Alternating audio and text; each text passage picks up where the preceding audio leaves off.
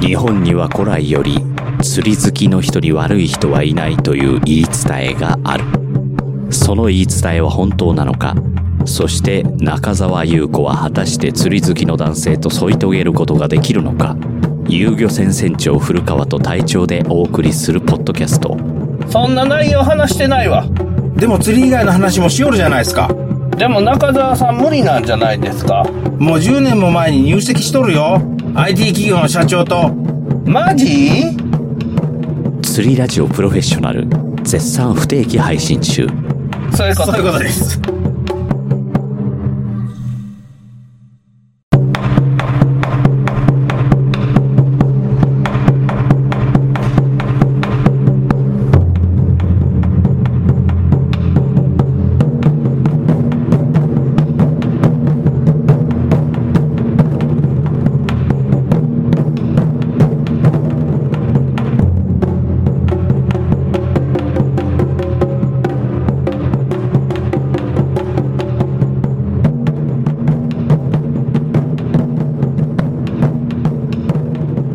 とこんにちはゆうげせもとまるですこんにちは隊長ですよよろしくお願いしますまますずね小林さんにお知らせしたいことが隊長ですって名乗る意味あるんやろうかありまして、はいこれがね、はい今月のやつ見えますか拡大してください見えんかここへ合計の数とこれ人数ですねで、うん、はいいですかはいでとりあえずそのなんというかまあまあいったとえー、と10月の乗船人数が結構な数乗っていただいたということでいいのかな、それもあるしまあでこのね、うんその10月いきなり来たわけですよ、はい突然動きがあったわけです、でこれを分析すると、うんどういうことなんかっていうと、うん本当の意味でコロナが終わったのっうんうんていうのが5月8日に5類に変わってはいなんかね、8月頃コロナなんか終わっとるし、お前の実力がないけん金がこんだけやみたいなこと言いよるやつがおって、そいつに言われたことあるんやけど、うん僕の感触的にはコロナ前の感触じゃなかったんです。えー、と7月8月が7月6月、7月、うん8月あたりが、うん全然そのコロナ前の感触じゃなくて、いや、まだこれコロナ続いとるなっていう感触やったんですよ。あコロナ継続中かうんえ、みんなマスク、真夏やな。そうやねあの頃はマスクしてる人例えば買い物行ったらマスクしてる人同士であなたマスク外してるねさすがだねっていうアイコンタクトがあったんですよそれに会社からもマスクしてくださいっていう通達がまだ出よったんよ。あその一般のサラリーマンの人ら、うんたちはうんこの遊漁船に来よったお客さんは外しとって、うんあ船長が外しとるけん。船長がこんなんやけん。まあ、外しとんやけど、全然コロナ終わっとる感触はせんかったよ。お客さんの動きとか、お客さんと話しよる中でう、ん感じる情報、そのうんうんまだ友達誘うでまではね、うん友達誘って釣り行こうや言う会社でそれ言える雰囲気やないんよ。うんいう部分とかも含めて、俺はこれはコロナ終わってないと。うんで、この状態でね、うんそしたら、あ努力が足らんだけやって言うんやったら、うんそしたら努力しますせと。うんまあ何の努力ができ、乗船料金を5000円しようんうんう。やった。そしたら客増えるんやない。うんで、ジグも全部お客さんこうて渡していこう。客は増えるんやない。こちらが供給するんだジグもうんで、まあ、氷はもうやりよるけど、そしたら、あとなんかできるんかいな。あと、そしたら、中野さんの出勤率100%にしよ う。あとなんかできるあとなんか。氷は勝利氷あの終わったら氷をまたさらに追加で買うとあお迎えに行こうと、家まで。家までおーおーおーうん努力しようと。うんまあまあ、金かけて、体つこって、もう掃除も出す気に頼もう。でで乗船場所の目の前が駐車場だと駐車場しよう。もう金、ジャブジャブつこって、その、8月に、突撃や言うて、突撃しとったら死んどったと思うんですよ。 そりゃねはいはいで、あのね、うんこれ言うの多分2回目やと思うけど、はい素人アドバイザーの話聞いたらいかんっす。懐かしい懐かしいねそれやっ懐ぱ、かしいね素人アドバイザ素人アドバイザー、経営したことない人に経営の話聞いたらいかんねや。っていうのは、その人がいかにその、元丸に関わっとって中乗りとかやってくれよったとしてもダメ。ーうんうんうんやけん、それやったらまだ同業者の話した方が、あ、ここはこうやけんという詳細なうん。うん。こととかも言えうるんし、あ、そう、あ、そう、そういう考えもあるんやなとかいうのはわかるんやけど、あの、あれなんよ。死ぬ感覚ないんよ、多分。商売に失敗したら死ぬんすよ。うん。その死ぬ感覚ない。僕は一回エンジンがクラッシュして死んどるやないですか。はい。で死ぬ感覚があるんようん。で、他のその遊漁船の船長とかも、うん。その生まれたての時に死にかけとんですよ。やっぱ、うん創業開始して、うん。順調にに一本道で来れた人だけやない。うん。なので、やっぱやってない人、経験がない人はやっぱ分からんっすよね。そのうん危なさとか、どれぐらい危ないんかとか、ここで行ってええんか行かんのかとかいう、うんその自転車を乗ったことない人、自転車の乗り方を教わるんと一緒や。俺らはとりあえずペダルこいでスピード上げた方が安定するって言いよるけど、いや、足はずっとついとかないかんっていうのが、チャリ乗ったことない人の考え方。うん。うん。足をずっと地面についとったら絶対こけんねえ、みたいなアドバイス受けても、うんそうかってなるんですよ。うん。いや、その話してないんやけどな、になるんですよ。うん。で、まあ、お客様感覚っていうのがある、もう一つ。はいだけど、お客様感覚と経営感覚っていうのは、経営感覚が研ぎ澄まされていって、そっちを優先させるほど、お客様感覚とは離れていく。うん。なんで、お客様感覚っていうのは、常に持っとかないかんのやけど、忘れがちになるんですよね。経営しよったり。うん。まあ、経営うまくいってなかっても、うまくいっとっても、お客様感覚とは離れがちになってくんですよ。うんうん経営、なんで、その経営しよるかっていうと、儲け出すためにしよるやから。うんそしたら、儲かることってお客さん嫌がるんよ。金払いよるけん。だあかあ、らうん。お客さん嫌がることをするんが経営やから、うん。で、お客さん、まあ、感覚っていうのは、金払わずにいっぱい欲しいな。うん。うん。損得がで出るかなそ、それの場合は。そうそう。金ん、払わずにいっぱい欲しい。金払わずに最高のサービスっていうのがお客様感覚の。要約すると。うんうんうん。であの、うん。極端な話をするとね。そうそう。で、うちらがしようは、お前の荷物もつけん金くれって言うよ。うん。うん。うん。あそこまで運んであるけん金くれと。そうそううん車乗ってやるけん金くれ。タクシーやったら。うん。で、お客さんがいいよんは、金払いたくない。うんでもタクシー乗りたい。それがお客様感覚。やけん、お客様感覚のバランスと、うんこっちが提供するサービスのバランスで、お客さんが金出すか出さんかない。うん。で、その話しよるときにお客様感覚一辺倒の話しかできんのよ。経営してない人っていうのは、うんなぜなら自分が消費者やけん。うん。うん。そっちはわかるんよ、でも経営したことないけん。金取ったことないよ、お客さんから。うんお客さん1000円言うたことないや。うん。やけど、それ慣れてくるんお客さんから金取ることが、うん慣れてくるんですよ。うん。えーそのお客さん、給料やっぱもらいよと、うんお客さんから金もらうって、やっぱ感触全然違うんですよ。うん。違いますね。あの、カツアゲみたいな感じ。言い方悪い。 うん。 1000円とかすんごい言い方悪いですね、それ。カツアゲみたいな感じなんです、うん。やけど、物を渡しますよ。うん。そそのれは、それは交換するものは間そう違いそうなくそあうそるう。。やけん、お客さんからお金を払ってもろて、うんその、それにお客さんが納得して同意して、商売って成立するもんや。そうですね。それ、お客さんが納得してなかったらぼったくりバーやけん。さあ、ちょ、カツアゲや。うんそれがぼったくりバーとうん、商売の違いです。うん。なあ、いやいやいや、商売におけるちゃんとした、ちゃんとした、えっ、と、お客さんとの取引と、ぼったくりバーの違いでしょあそう なので、うんカツアゲとは違います。カツアゲはぼったくりバーやで、はいお金もらうっていうのはお客さんが払います。これを、これの値段やったら買います。言うて、うちが、そしたら、この値段になるんで、うん。売ります。言うて、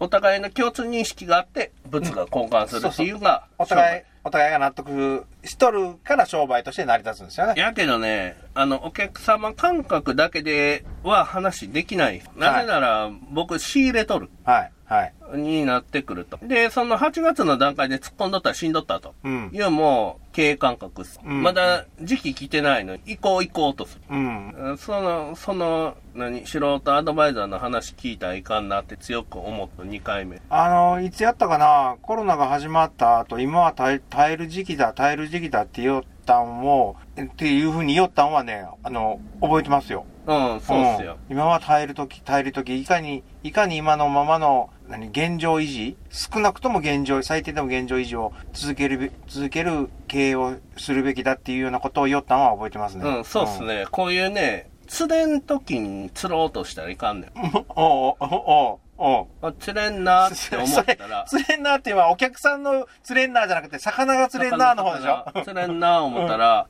なるべくジグなくさんようにしよう。いはいはい引っかはかるけんい。うか。ん。とか、まあ、周りが連れ出してから、まあ、本気出そうかと。高い、高いやつとか入れていくああなんか、体力も温存しとこうああ、かなとああ、それ時々ある俺。 いう状況になるんが普通やと思うんやけど、釣れん時にね、100%でなんかわからんやつは行こうとしたりするんよ。はいはいはいはいはい。はい。昔の私ですね。いうとこらへんとかもあるし、うんまあそれがたまたまその、よ、ええ方に転がることとかもあるんすよ、当然。その、未来予知なんかできんねやけ、んん。今この瞬間に頑張るしかないんやけど、ん今ここっていう時に体力残しとかんと、 そこで眠なったりしたらいかんやん。居眠りしよったらいかんけん。うん。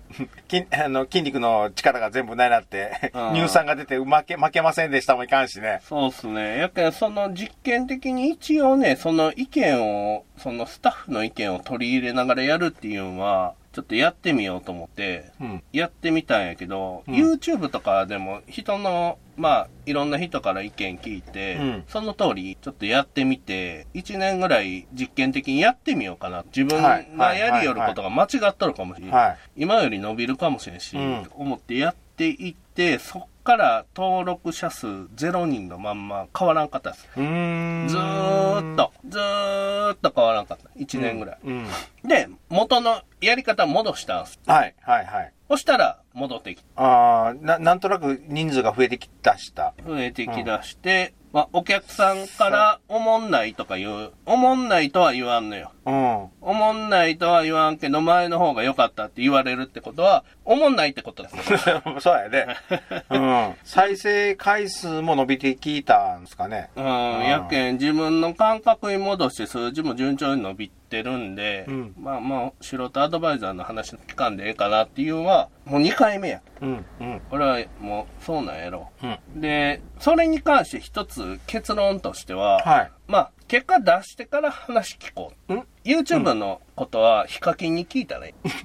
うん。うん。うん。うん。まあ、遊漁船のことは西岡さんとか大林さんとか聞いたらいい。うん。うん結果出しとんやけん。うん。結果出してない人の話意味ないやな。うん。なんで、小林さんにはうん車のこととか聞いたんや。うん。最近の車のこと電気だけやけん分からんなってきたけどね。やけん、その、ミルキーウェイの話とか聞いたらいい。うん。そういうことです。はで、まあ、頑固になったらいかんやない。ただ、その、意見を突っぱねるとか、お前結果出してから言えや、とか言うだけじゃ面白くないと思うんですよ。うんで、それじゃあ、あまりにも偏りすぎとんで、うんまあ、心の中にこの素人アドバイザーの話を聞いたらいかんなっていうのを、い。ああ覚の、えて聞いたらいかんなっていうか、うんまあ、話は聞くけどの、のレベルで止めておこうと。話半分で、じああ実行したら、まあまあ食らうな、持っとかないかんす。っていうのが一点で、はいで、本当の意味でコロナが終わったんとか、ああ、はい。で、西岡さんが廃業されるじゃないですか。はい。年、年内ですよね。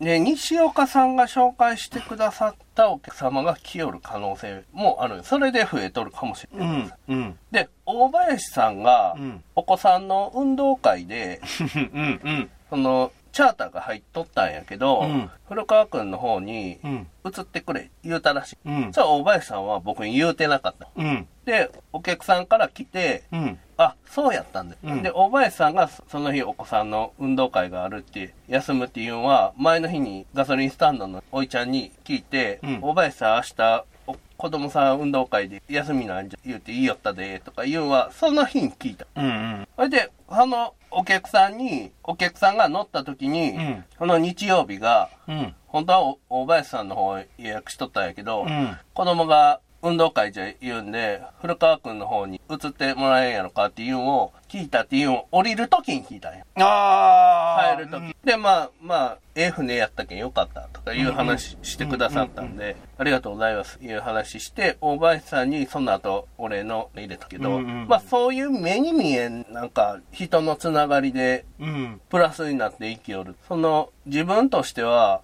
把握しきれん部分ではあるんやけど、うん。そういう紹介うん。で増えていく。うん。だけどこう、今、こう、めちゃ売れとるとことめちゃ売れとるとこは紹介してくれよ。めちゃ新規、ガうんうんガバガバガバ来よ。うんっていう状況になっとんで、なんそれか、ありがた、ありがとうございます。状況ではあるんですうん。で、それが婚の原因かもしれない。うん。あと、10月、11月って基本的にハイシーズンじゃないですか。そう12です月ぐねらいまで。寒くもなく暑くもなく涼しいぐらいで、で、魚も美味しくなる季節は釣り人やったらみんな知っとるはずやし、それでお客さんが来始めたんかもしれない。そうですね、うんっていう影響もあって、乗船人数が伸びたんか、全部がちょっとずつ影響して、うん伸びとんかもしれんし、んでここれぐらいなんです僕が把握できとん。うん、うん。もしかしたら全然お客さん同士の紹介とかでうん。 言うてくれとるとか、予想もせんかったら異次元の方向から来るお客さんとかもおる。ビエンさん。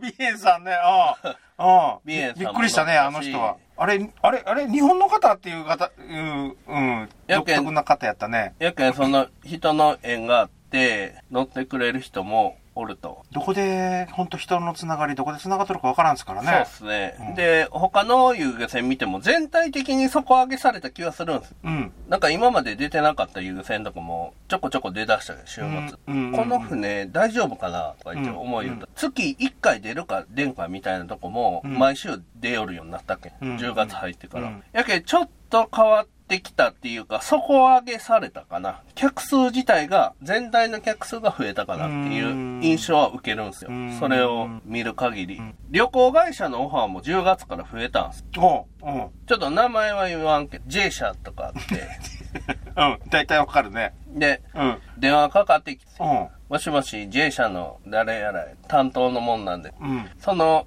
インターネットに、うん。その J 社のサイトを作らせてもろて、元丸さんの。うん。そこでお客さんの集客させてほしいんで。うん。うん。で、そこで集客したらマージン3割。ああ、ああ、ああ。売り上げの3割くれと。うん。うん。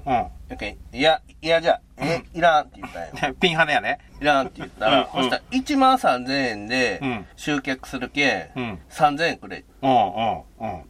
うん。変わってないやん。あ、1万で、しゅ、1万でしゅ、1万1000円で集客しよるよ今。うん。やけど、1万、J 社から、うん。 J 社からうん予約したら1万3000円なんよ。うん。 1万4000円なんよ。うん、1万、あ、あ、1万1000円やけど、えっ、と、J 社からのサイトで予約すると1万4000円になると。 4000円になるんよ。で、3000円くれって。おおうち。で、あ、うちから行った客は、お3000円くれって言いよんよ。で、うおううん。めんどくさい手続きはいらんけん。うん。ちょっとそれ、やってみてくれんかろかって言うけん。うん。うん、考えときますって言うたんよ。うん警戒戦の時。ああ、警戒戦の時に、うん。で、電話切ったら、横で電話なったんよ。うん。ひろしさんの電話が。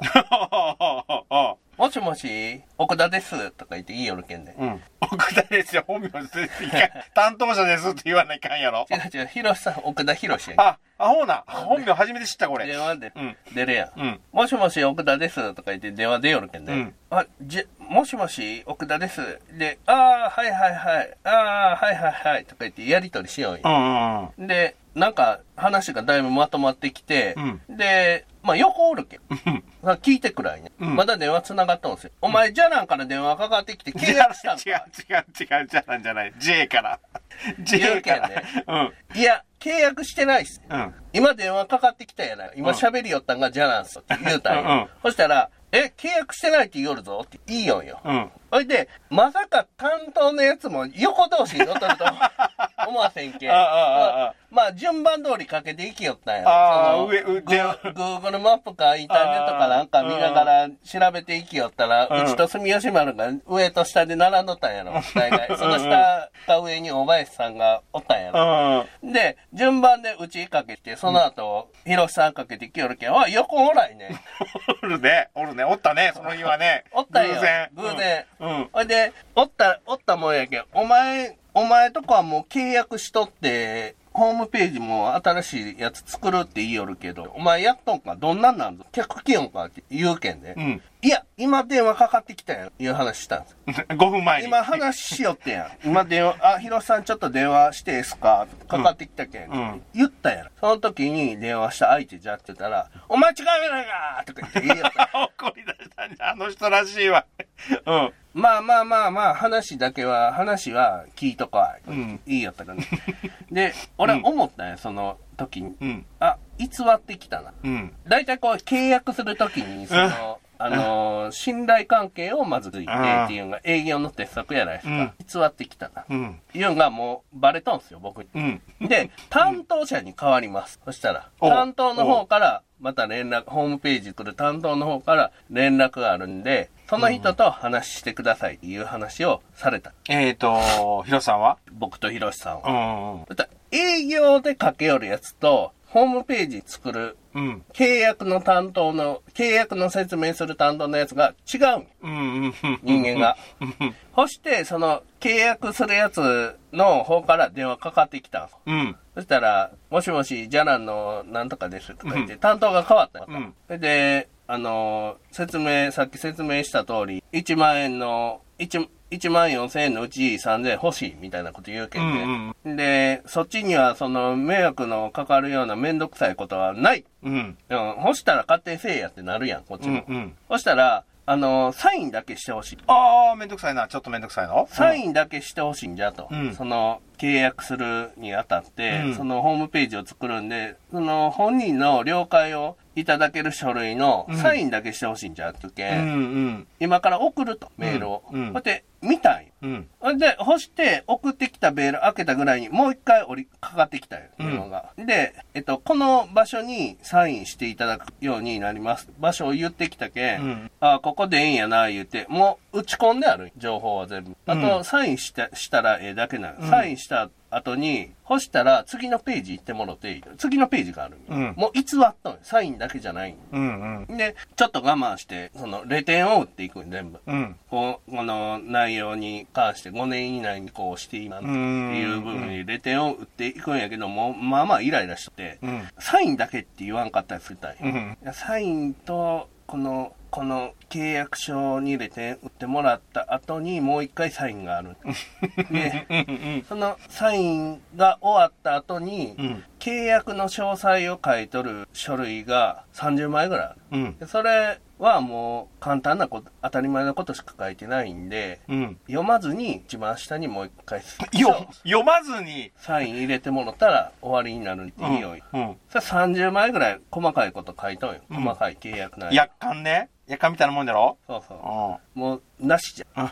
めんどくさいと。あのー契約するときに、うん。この、めんどくさい書類があるんは、うん契約やけん、わかるんと、うんで、これ目通さないかんのも、言うとる意味はわかる。お前騙してきたやろ。うん。で、まずその、騙す者、騙してくるいうんはマニュアルにあるんかい。おうおうおうで、その、契約するに信用できるやつと、信用で、契約するに信用できんやつの書類に名前書くんかいいう話。今、騙してきた、偽ってきた相手に対して名前書けるんかいいう話。うん。で、こういう理由で契約はせん、言うたようん。で、それから翌日に電話がかかってきたけど、それは取らんかっうん。ていう動きとか、うん。うんあ、とは、やけん他の旅行会社のツアーの中になぜかうちの遊漁船がハマっとって、うん。そこでおお客さんが言うたんかもしれんのですよ。元丸旅行ツアーの、松山ツアーの途中で元丸入れてき、オファーしたんかもしうれん。ん。ねやけど、そこから旅行会社の方からうちに予約があって、うん。話する言うて、料金もその旅行会社にお客さんが帰った後に振りこ振り込んでもらうっていううん。仕事と。それは別、別の旅行会社。別々。あで、小林さんに、あ。うん。中野リーカマンすかこの日言ったら、この日ミルキーウェイがあるけん、言いよった。あ、ミルキーウェイがあるけん、無理か。無理って言いよったら、思いよったら、あ、いけるかもしれん、みたいな話になって、うんあ、いや、これはワンチャン来たぞ、その日。はい。で、いうことになってっていう、その旅行会社の動きが活発化してます、10月から。あーそあ、そあ、そ、そういうオチか。ああ、そうやね。あの、うん。あの J 社に関してうん文句を言いたかったっていうのもある。うん、うん、けど、僕が言いたいメインは、うん。社会活発に動き始めているよ。うーん。で、みんなうん。声かけ合って集まって遊びに行こうぜがしやすい状況になってきたね。ああ、そうやね。そうや明ね。日一緒にお前も釣り小屋ができるような期間が出てきたね。うーん。うん。うん。それはよくわかりますね。最近、えーと、買い物行ったと、5月、6月、7月って、さ、マスクしてない人同士で、ああ、あなたマスクしてないねっていうニコッと目線があったのが、最近、え、この人マスクしてるねっていうぐらいマスクしてる人が減ったのは間違いないですね。うん。一応受付とかしよるけど、仕事場で。えマスクせずに来る人の方がはるかに多くなったですね。え。うーん。そうっすか。うん。まあ、なかなかやけどね、そういう状況で、今、ええ感じになってきよんじゃないかっていうか、お客さん自体増えていくんやないかとか、まあ、10月よりも去年11月の方が多かったんで、うんまたもしかしたら今月伸びるかもしれないうん。っていうとこで、はい。まあみんな結構ね、忙しになったら、まあまあ休み舐めるんです。舐めるうん。休み、夜更かししたりするやん。あ休みの前の日ね。そうそう。ん休み無駄な時間とか、うん思っとる人もおったりするし、人によったら。うん。オフの時間、適当に過ごしすぎとんす。うんあの 家でダラダラね。うん。うん。家でダラダラせないかんねん本気で。うんの、途中でなんか、疲れること。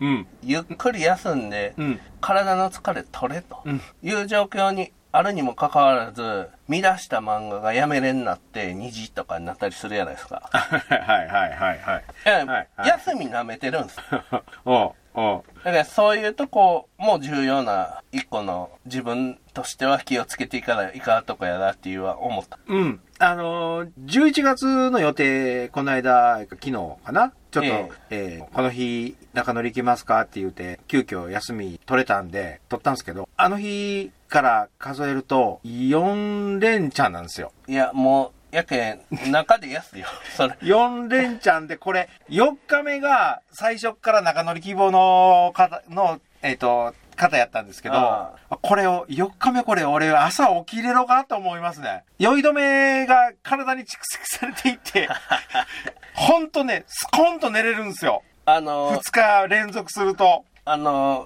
そういう時は休める時に休んでください。 遠慮せずにええんで。そういうのがね、ちょっと頭の中を、昨日のこと予定表を見て頭の中ちょっとよぎったっすね。僕も思った。あ、4連チャンやな。あ、土曜日でも入ってないなと思って。えでもお客さん入っとったろ土曜日入りました。入ってなかった。あ、土曜日入ってなかったんやないかな。ほら、25日入ってないやん。本当だ。やけどあ、でも入るで。まだワンチャンありますよ。それは入るよ。これ、この日が中乗り希望やなかったら休める。うんうん。俺でも、中乗りって書いとるけ、あ、ちょうどええわいって言って、ベテランさんが入ってきて、いざ出航してみたら、あれ今日中乗りないんとか言って話になるでしょい。や、なる時あるんすよ、それ。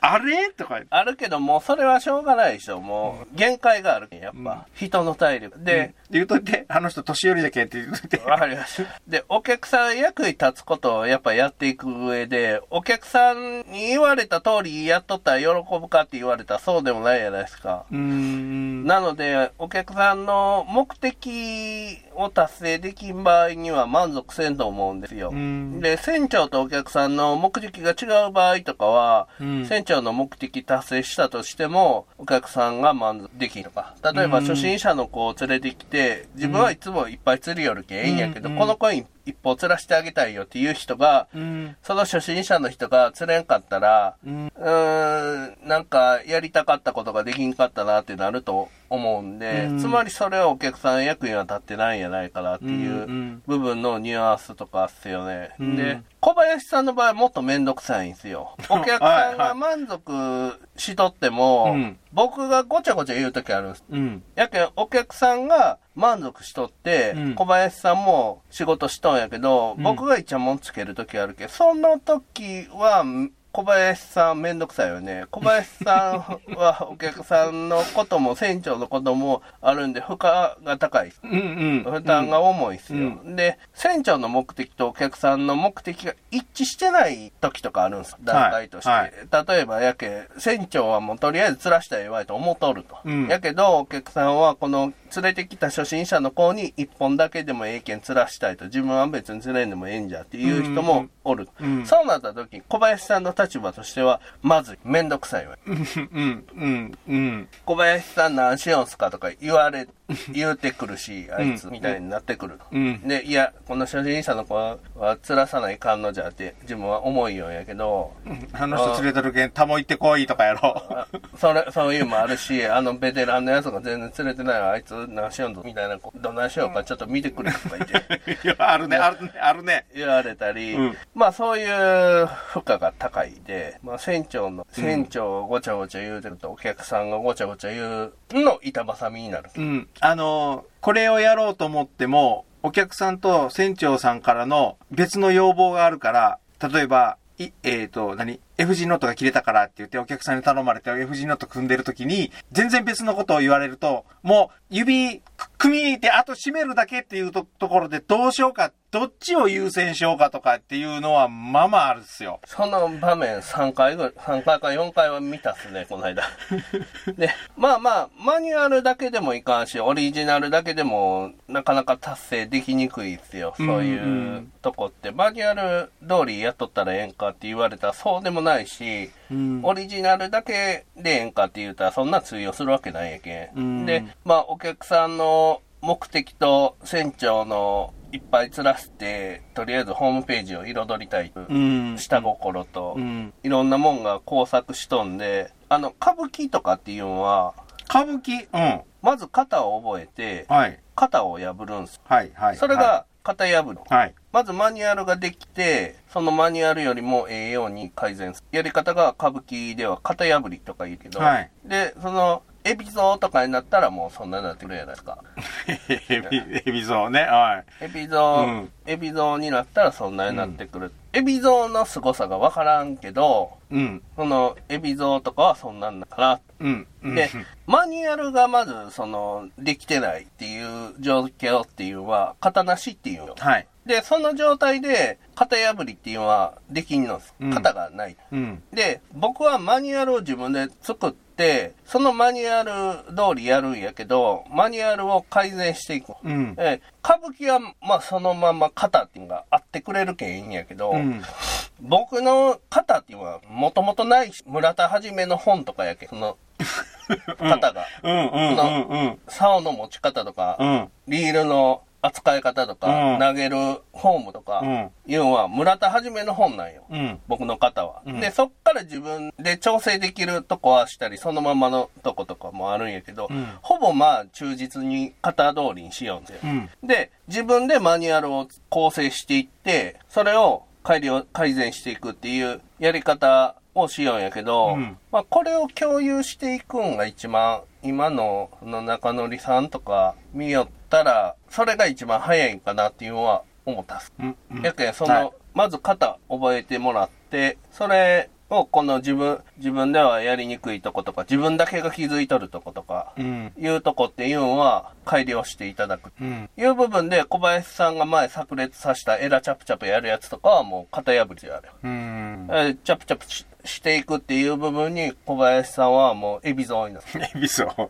やけん小林さんはもうチャプチャプのエビゾーンになる。うん。うん。いうとこっすね。糸結ぶとか、血抜きとか、お客さんに大きく被害が出るとこやないですか、こう。はい。釣りしようって糸が切れたり、うん魚に、家帰って魚の中に血が残っとって3枚おろしたら血の海になったりするやないですか。はい。そういう部分はもう被害が出るけん、強制的にやらすんやけど、うんそれ以外のとこで放置しとった永遠の型なしなんです。うん。やけん、型作りは今の人類には不可能なんかなっていうのはちょっと思い出して、そうのん時間的制約があるじゃないですか、我々には。やけん、ある程度3年以内とか、うん。いう部分で自分で基本から型を構成して、で、その型通りにやっていくっていうのは3年とかじゃ無理なんかなっていうのは思う。それやったら教えた方が3年っていう部分に関しては3年以内にできるようになるっていうものに関してはそれで、まずマニュアル作った方が早いなっていうのは思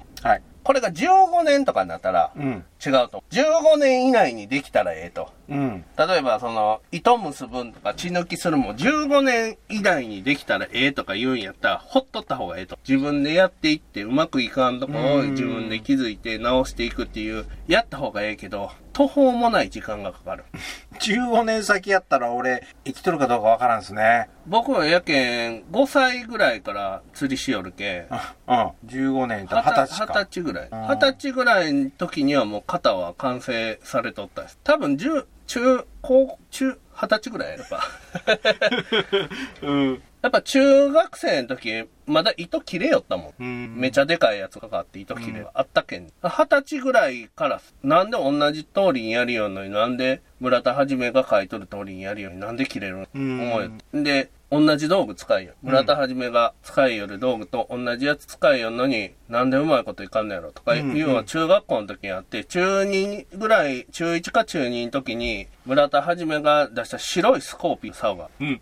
うん。それはガイドがうん。中に糸通すやつ。えー、っと、竿の中を通すやつね。で、それをうん。買わな、うん。俺はバスプロになれんと思思い込んどったけ、うんうんうん中学校のお小遣いを前借りして、うん。うん。買うてもろたよ、親に。うん。そしたら、リールが2万5千円ぐらいです。え、それは専用リールな。専用リーうル。ん。で、竿も2万5千円するう。んうん。 5万よ。うん。結構でかいね。中1よ。うん。そしたらね、その竿が本当にクソ竿 で、うん。毛が絡むやん。こうん。うやって巻きよったら、うんなんか、釣りしよってもゴミとかつくやん。うん。糸に。うん。これが筒の中入ったら筒の中で詰まるんよ。うんうんうん。またらもう再起不能になるんよね。うそんしたら修理に出すんよ。うん。とか、一回糸が切れるやん。はい。そしたら、ワイヤーがないと通せんのよ、糸が。はいはいはいはい。そしたら、現場で再起不能になるんよ。 ワイヤー持ってってないけん。そんなんだって、うん。本当にそのクソザを村田はじめに交わされた恨みが、未だに忘れれんくて、台湾に移ったんです。はいはい。やめ。よう、島の。あもう村田のやつは買いたくないと思って。で、台湾に移って、台湾がマグシールでやり出して、島野に。もうおらんやろ、思ったら。まだおったっけ、村田はじめ。あ、島野に。あもうしんどいやないかなと思って、戻ってきたらあ。おまるだおっねた。。おるね。っていう状況が今。うん。さ よなら。略略ね。さよなら。ちょうど40